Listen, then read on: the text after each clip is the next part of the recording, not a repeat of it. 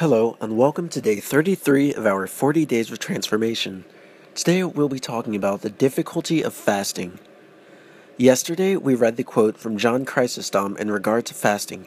He said, When we fast, we should exert ourselves in every way possible. I want to think about this word, exert.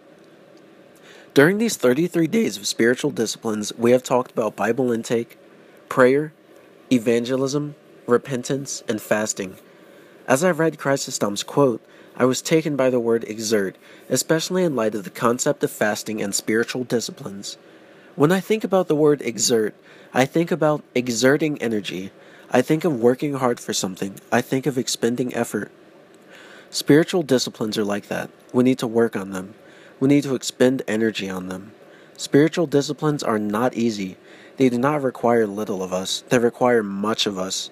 We need to give ourselves to them. This is especially true of fasting.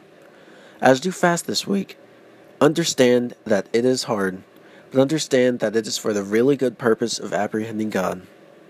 Thank you for listening. Have a blessed day.